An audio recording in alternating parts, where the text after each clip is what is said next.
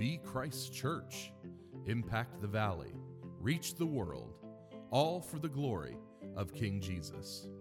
Welcome to the North Roanoke podcast. Today, our student pastor, Ethan Smith, will be opening God's Word for us. Our prayer is that you will encounter the living Lord as you hear His Word proclaimed.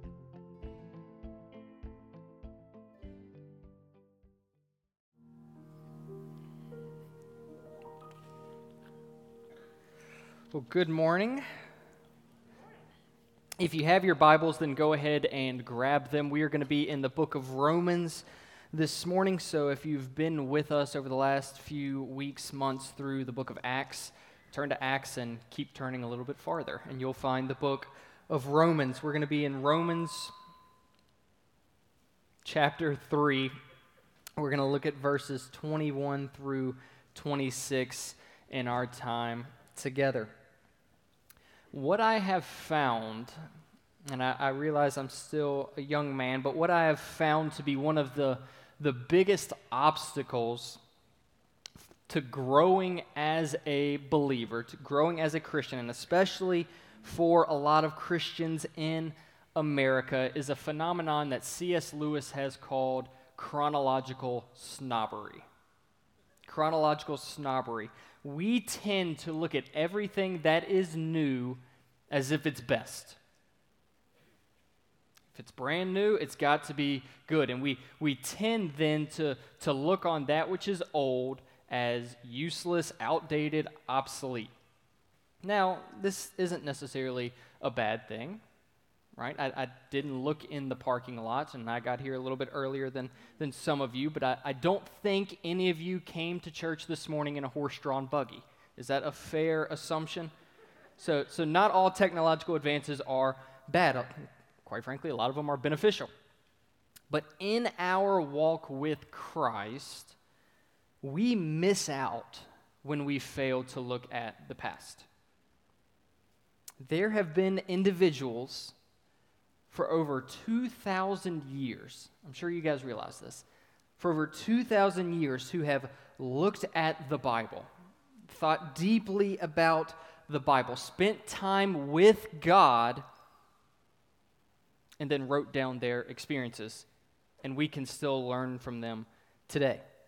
We would be far better off as a follower of Christ in our knowledge of the Bible and, and understanding how the Bible actually applies to our life if we were to look to the past. And, and some of the most important individuals in my personal walk with Christ who have shaped me were alive in the 1600s and 1700s.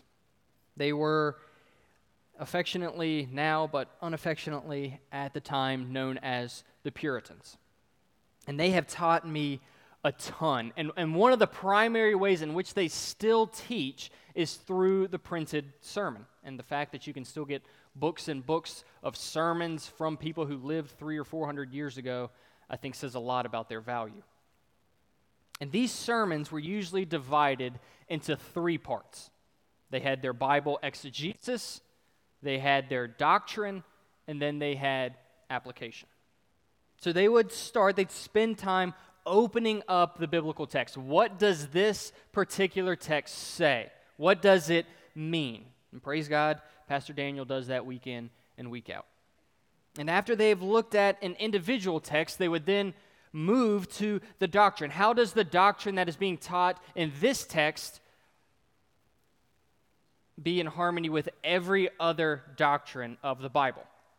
So, how does this one text fit in with everything else that the Bible teaches. So, really, every week the congregation would have a type of theological training as they listened to the sermon.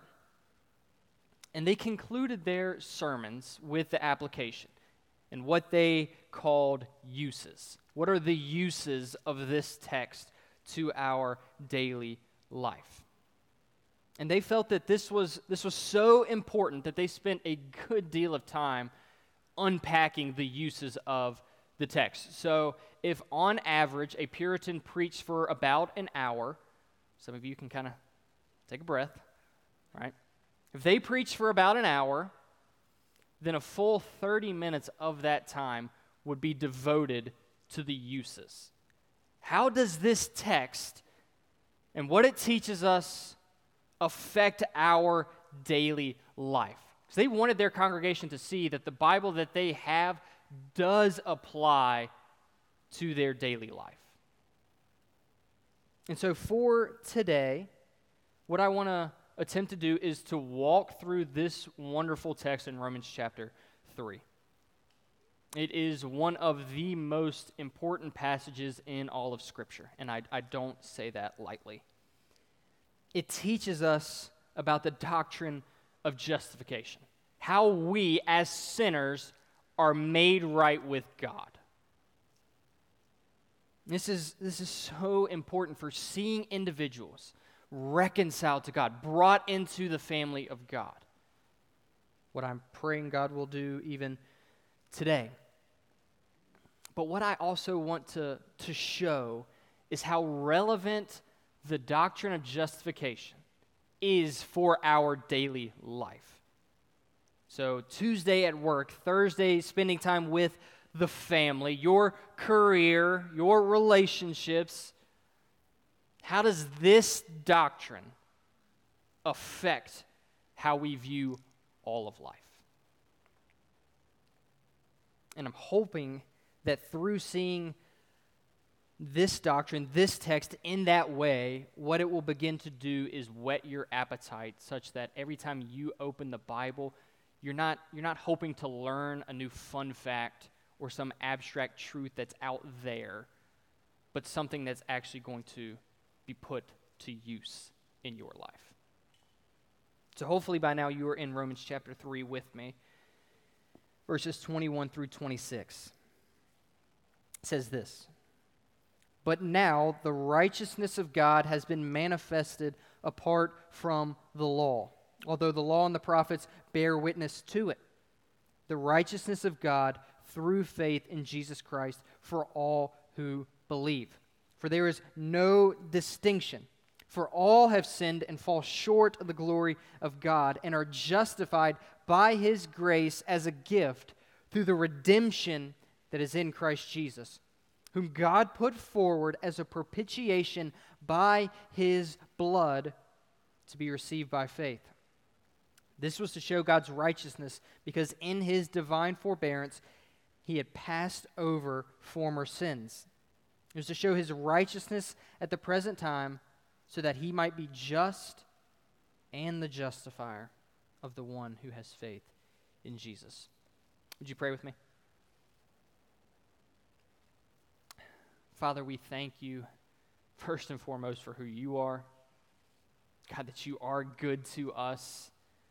And we see that so clearly at the cross and in the resurrection. God, I pray that your spirit would move and power through this, through this text. God, that you would apply it to our hearts, that we would be able to see that your word is very relevant.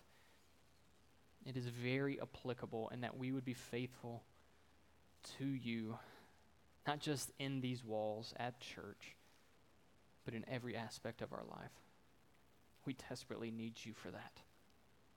And we pray it in your name and for your glory. In Christ's name, amen. So, Paul begins this section with the contrasting word but. Does everybody see that? It starts with but. So, what is he contrasting in this section? That's important. What is he contrasting? So, almost from, from the midpoint of chapter 1 to our passage, Paul has been describing the fact over and over that there is no one who is righteous before God. The Gentiles, they've tried, they are not righteous before God. The Jews, they have the law, they can do it. Absolutely not. They are not righteous before God. And, and in fact, he, he summarizes the, uh, the situation that every individual is in when he says this. Look at verses 10 through 12 of chapter 3. None is righteous no, not one. No one understands. No one seeks for God. All have turned aside. Together they have become worthless. No one does good. In case you don't understand, not even one. That is a massive problem. If this is where the book of Romans ended, we would not have hope.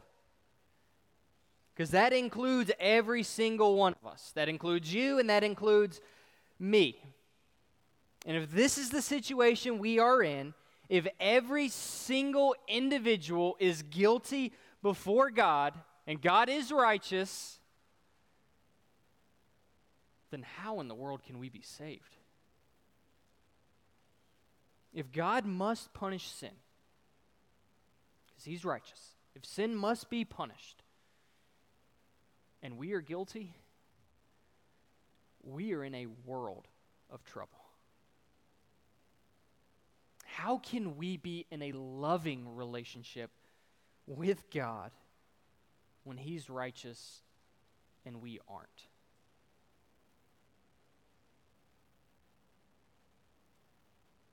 The reality is, if left to ourselves, we cannot.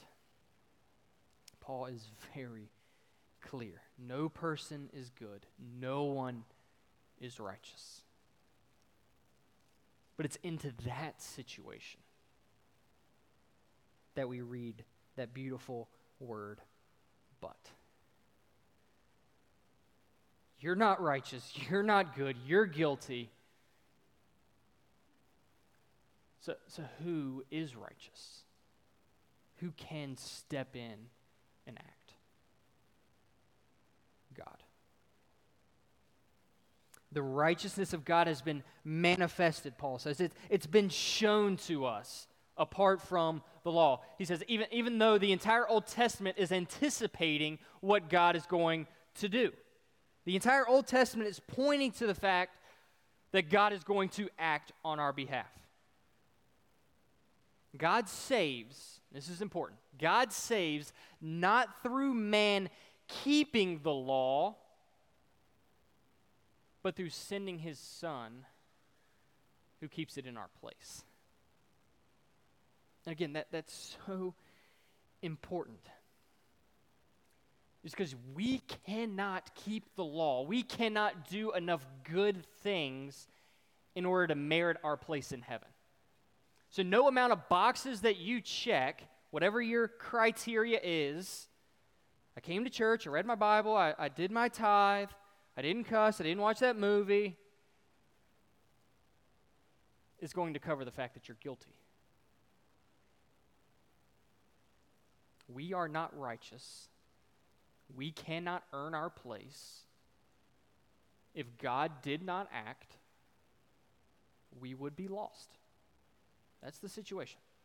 Situation everyone is in. It says the righteousness of God is on display in Jesus Christ and, and through faith in Jesus Christ for all who believe. So, so follow this, this line of thinking. No human is righteous before God. Established, right? Paul's made that very clear. God is righteous. also very clear. So, so how can humans, man, who, who are not righteous, be in a relationship with God who is righteous if we have to be righteous in order to be in a relationship with God? That, that's the question. That's the problem. That's the situation we're all in. And the answer Paul gives is through faith in Jesus Christ. Well, how does that work? Look at verses 23 through 25. For all have sinned and fall short of the glory of God, Paul says, and are justified by his grace as a gift through the redemption that is in Christ Jesus, whom God put forward as a propitiation by his blood to be received by faith. All have sinned and fallen short of the glory of God. It's clear. But those who believe in Christ are justified not because they've done something, not because they've earned it, not because they've merited it, but by grace as a gift through the redemption that is in Christ Jesus. So, so how is he our redemption? How, has Jesus bought us back? That's what it means to redeem. He has purchased us. Because God put him forward as a propitiation by his blood. Propitiation is not a very popular term. And, and quite frankly, it's not one we use very often. I, am willing to put money on the fact that unless you are, are reading the Bible, none of you probably use the word propitiation in your daily conversation this week. Is that fair? None of you use the word propitiate? To propitiate, this is an important theological word. To propitiate means to appease the wrath of God. That the wrath of God is satisfied. So, so in the death of Christ, the Father pours out his wrath on the Son. And, it implies that our forgiveness, when we're forgiven of sins, it's not God simply like sweeping it under the rug. We're not going to worry about that. We're not going to talk about that. We're able to be forgiven because the wrath that is owed for our sins has been poured out on Jesus. And it's not very popular today. We have an entire culture that is, that is trying to get you to believe that God is not actually mad at you. And I do have a book in mind. I can see the cover right now that the title is God is Not Mad at You. He would never punish you for your sins, right? He loves you way too much. God's not a meanie. He knows. Come on, we all make mistakes. And we make God into a cosmic genie. He lives to serve us, and He's never going to cast judgment. Now, if you were to, to ride in the car with me for any amount of time, and a lot of the students have learned this as of late, is I am a big time Disney fan. I love Disney movies, and I'm very thankful to God that I was born, that He ordained that I was born in the 90s, because like that's the golden era of Disney animated movies. Like don't don't get me wrong, I love the new movies. I love Tangled, Frozen, and Encanto was great. But come on. Beauty and the Beast, Lion King, Hercules, Mulan. A little bit before, you have The Little Mermaid. Like, my parents are here. They probably still have a box of VHS tapes somewhere in our house. If you're younger than 18, you can ask your parents later what a VHS tape is. That's a weird reference that I'm now able to actually make. And one of my favorite Disney movies is Aladdin. I absolutely loved Aladdin. In fact, I really like the remake that they did a few years ago. It's probably probably one of my favorites. And in Aladdin, there's there's one song that's entitled "Friend Like Me." Right? It, it's Genie's song that he sings to Aladdin, basically unpacking how this is how it all works. I'm your master. You make whatever wish you want. Right? There's a couple rules. You can't do this, but otherwise, say what you wish. It's yours. we treat God like Genie. His job's not to judge. His job is to give me what I ask for and really not ask too many questions. I come to church after all, come on. The thought that the wrath of God has to be poured out on the sinless Son of God the most precious person in the universe, in order that we might be saved, is a foreign concept to us. That's barbaric to even think about. But it's biblical. That on the cross, Jesus is not just the, the picture of what it looks like to have self giving love on the cross, he is bearing the wrath of God. And we're able to be declared right with God The word used in the text is justify or, or justification. The reason we're able to be justified is because Christ died in our place. He paid what we owe. And look who brought it about God did. God put Christ forward as a propitiation.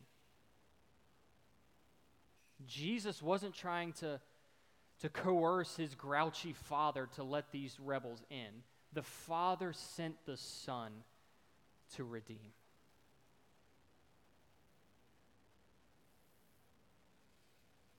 We're redeemed, brought into the family of God by the blood of Christ. And this has always been the case in the Bible. Look at verses 25 through 26. This was to show God's righteousness because in his divine forbearance, he had passed over former sins. It was to show his righteousness at the present time so that he might be just and the justifier of the one who has faith in Jesus. Have you ever wondered how God saved those in the Old Testament before the coming of Christ? Like, they did some pretty awful things, did they not? Take, take David, for instance.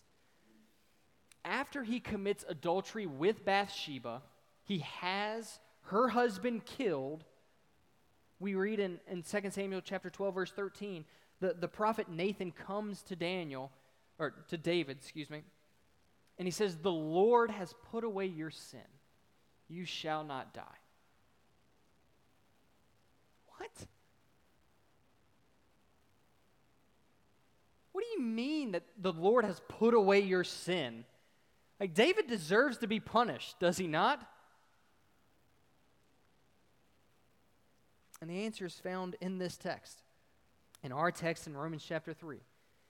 In the righteousness of God, in his divine forbearance, his, his patience with us, he passed over former sins.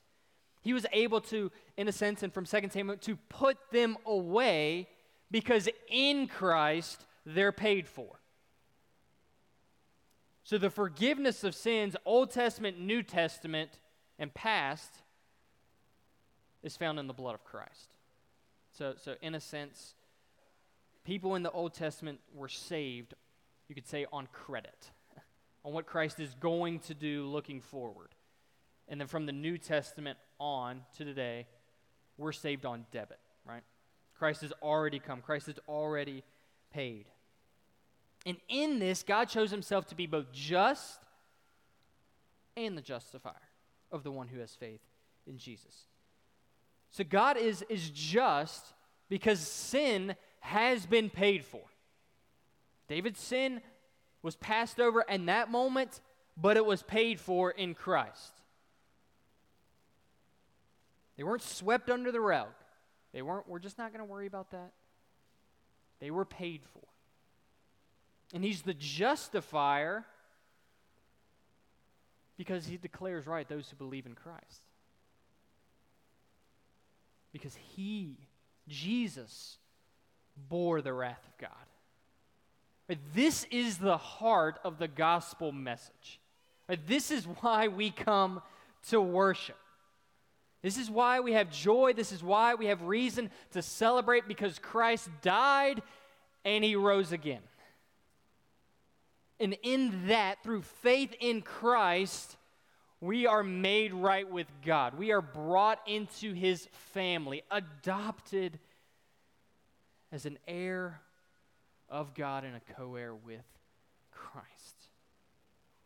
We have our sin forgiven. This is why we have reason to celebrate. It's because Christ bore the wrath of God that we owe so that those who believe will be forgiven. God did what we couldn't do. He redeemed us. He gave us the righteousness that we lack, that we could never merit on our own. If you're in this room right now and you are right with God, if you've been adopted into the family of God, it's come not because you're something, it's come through the blood of Christ. For those in Christ, we have been legally declared not guilty.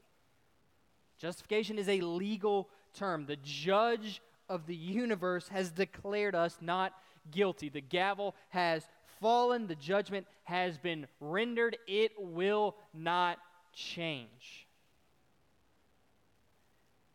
Our hope for today, in the midst of pain, in the midst of suffering, in the midst of our sin, when we're at our lowest point, our hope is that it's not based on me, it's based on Christ. And our hope for eternity is that when we stand before the judgment seat of Christ, it's not me, it's the finished work of Christ. So, hearing this, the immediate, the, the obvious application is that those who are in this room, if you believe in Christ today, you will be justified before God. Everyone in this room is guilty before God. We are in the category of none who do good. But you have the opportunity to believe in Christ this morning and be declared right with Him. God has sent His Son who willingly laid down His life so that we wouldn't have to bear the wrath of God. And the reality is, outside of Jesus, you are under the wrath of God. If you are in this room and you know you are not a follower of Christ, you are at this very moment under the wrath of God because you are guilty and you will pay for your sin. Like, like I, don't know what to say. Like, I don't know, I, I don't want that to sit lightly on anyone. Like, if you're in this room and you know you're not a follower of Christ, like alarm bells should be going off, red flags shooting up everywhere. You're under the wrath of God. But you have the opportunity to believe in the Lord Jesus Christ, to repent of your sins because Christ has been crucified and Christ is risen.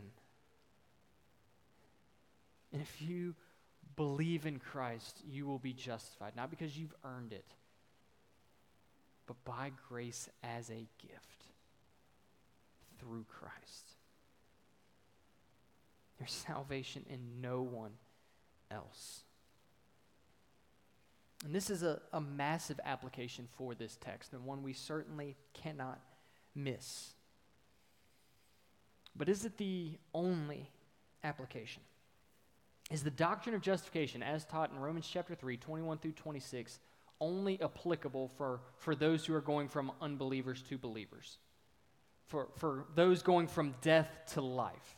Or does it actually affect our day to day life?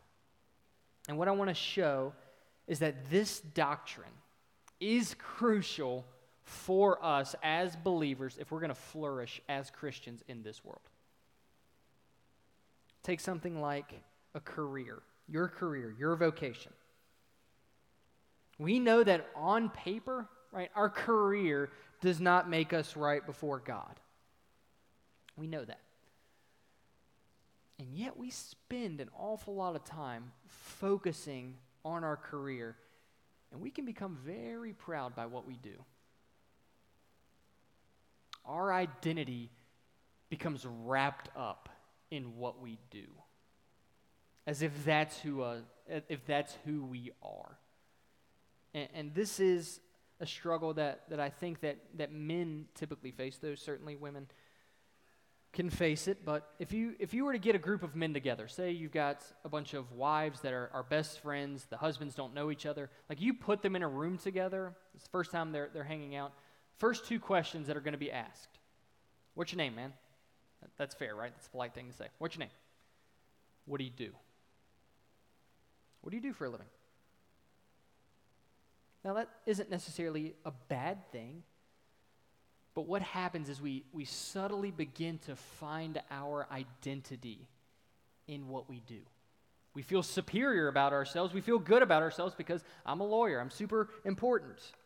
Or we feel inferior. I really don't want to say what I do because I'm a cashier at McDonald's or whatever.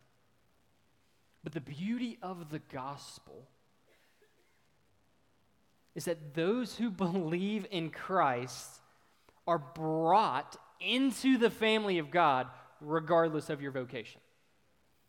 So that the CEO of the company and the secretary sitting out front are brought near to God by the blood of Christ.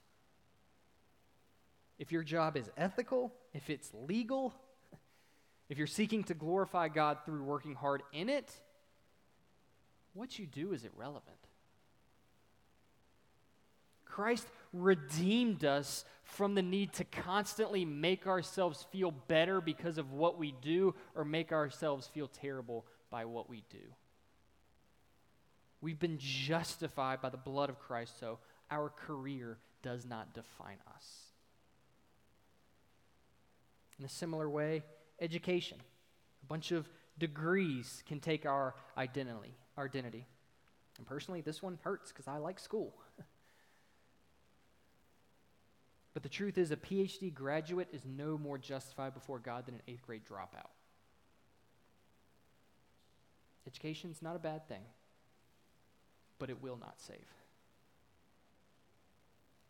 Another big one for us is relationships. Again, we would never say that our significant other would make us right with God. We know that. But especially as a single individual, we can spend so much time trying to find the one, that elusive one, right? As if all our problems are simply going to vanish away as soon as we find that unicorn that's out there somewhere. Everything's going to go well as soon as I find the one. And in doing so, we fail to realize that that person will never satisfy the deep craving that we have in our soul. We were made to know God. I love how Augustine says it in his confessions. He says, You have made us for yourself, and our hearts are restless until they find rest in you. Finding a spouse will not satisfy your soul. It won't. And you will do a lot of damage to the other person if you put that kind of weight on their shoulders. My wife and I have been married for almost five years, which is a little wild to believe. I know that's not a lot compared to some of you guys in here. Like, y'all are just getting started. We've been married for 10, 15, 20, 30, 40, 50 years.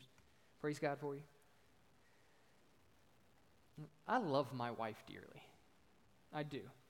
She is my best friend. She is a wonderful mother. But she would be a terrible God.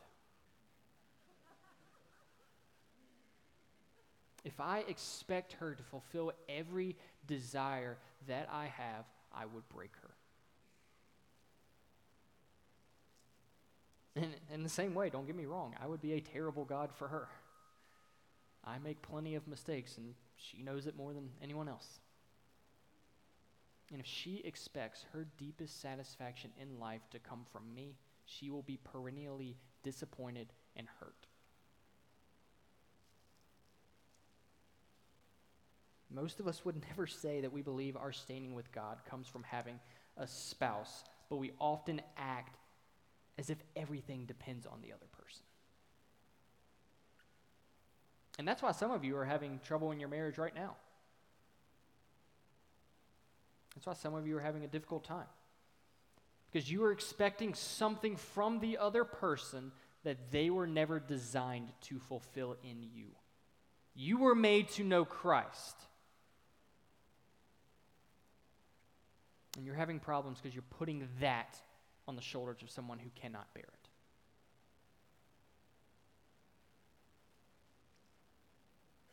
The doctrine of justification reminds us where our hope actually lies. Our identity comes through Christ. Your sin doesn't define you. Praise God. We live in a world right now that seeks to define you by your struggle or some other characteristic about you.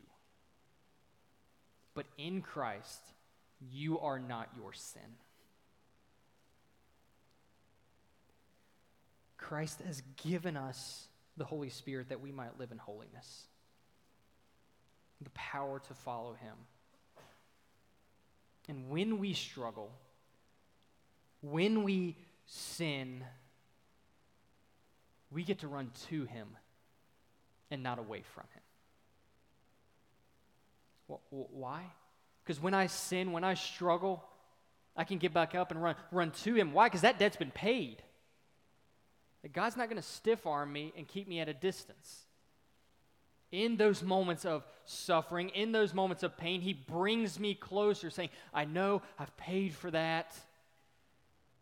We're able to get up and not continue to live in our sin, but to pursue after Christ because our sin doesn't get to define us.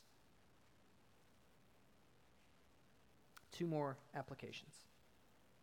The first is our stuff. We get a lot of worth from our stuff, don't we?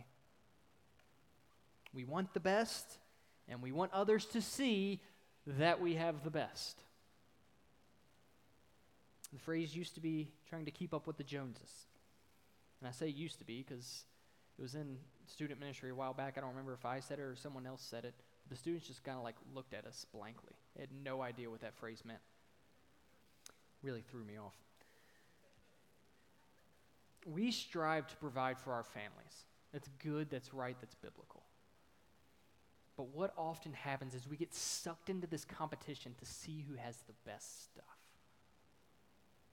The car we drive, the house we live in, the clothes we wear, the phone we use becomes a measurement of our worth. Our identity becomes wrapped up in material possessions that, quite honestly, will be outdated in a matter of years and sometimes a matter of months or weeks.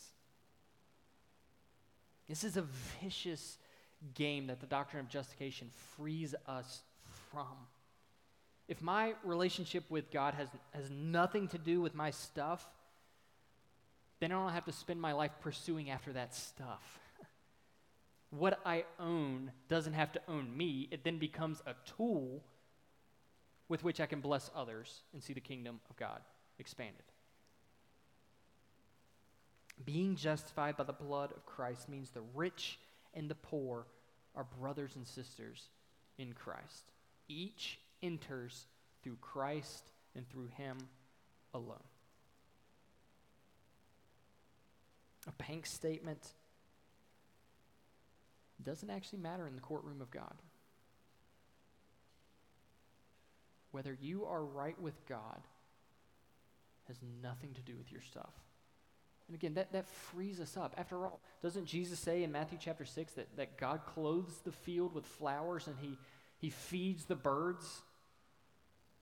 If that's the case, then won't he take care of us?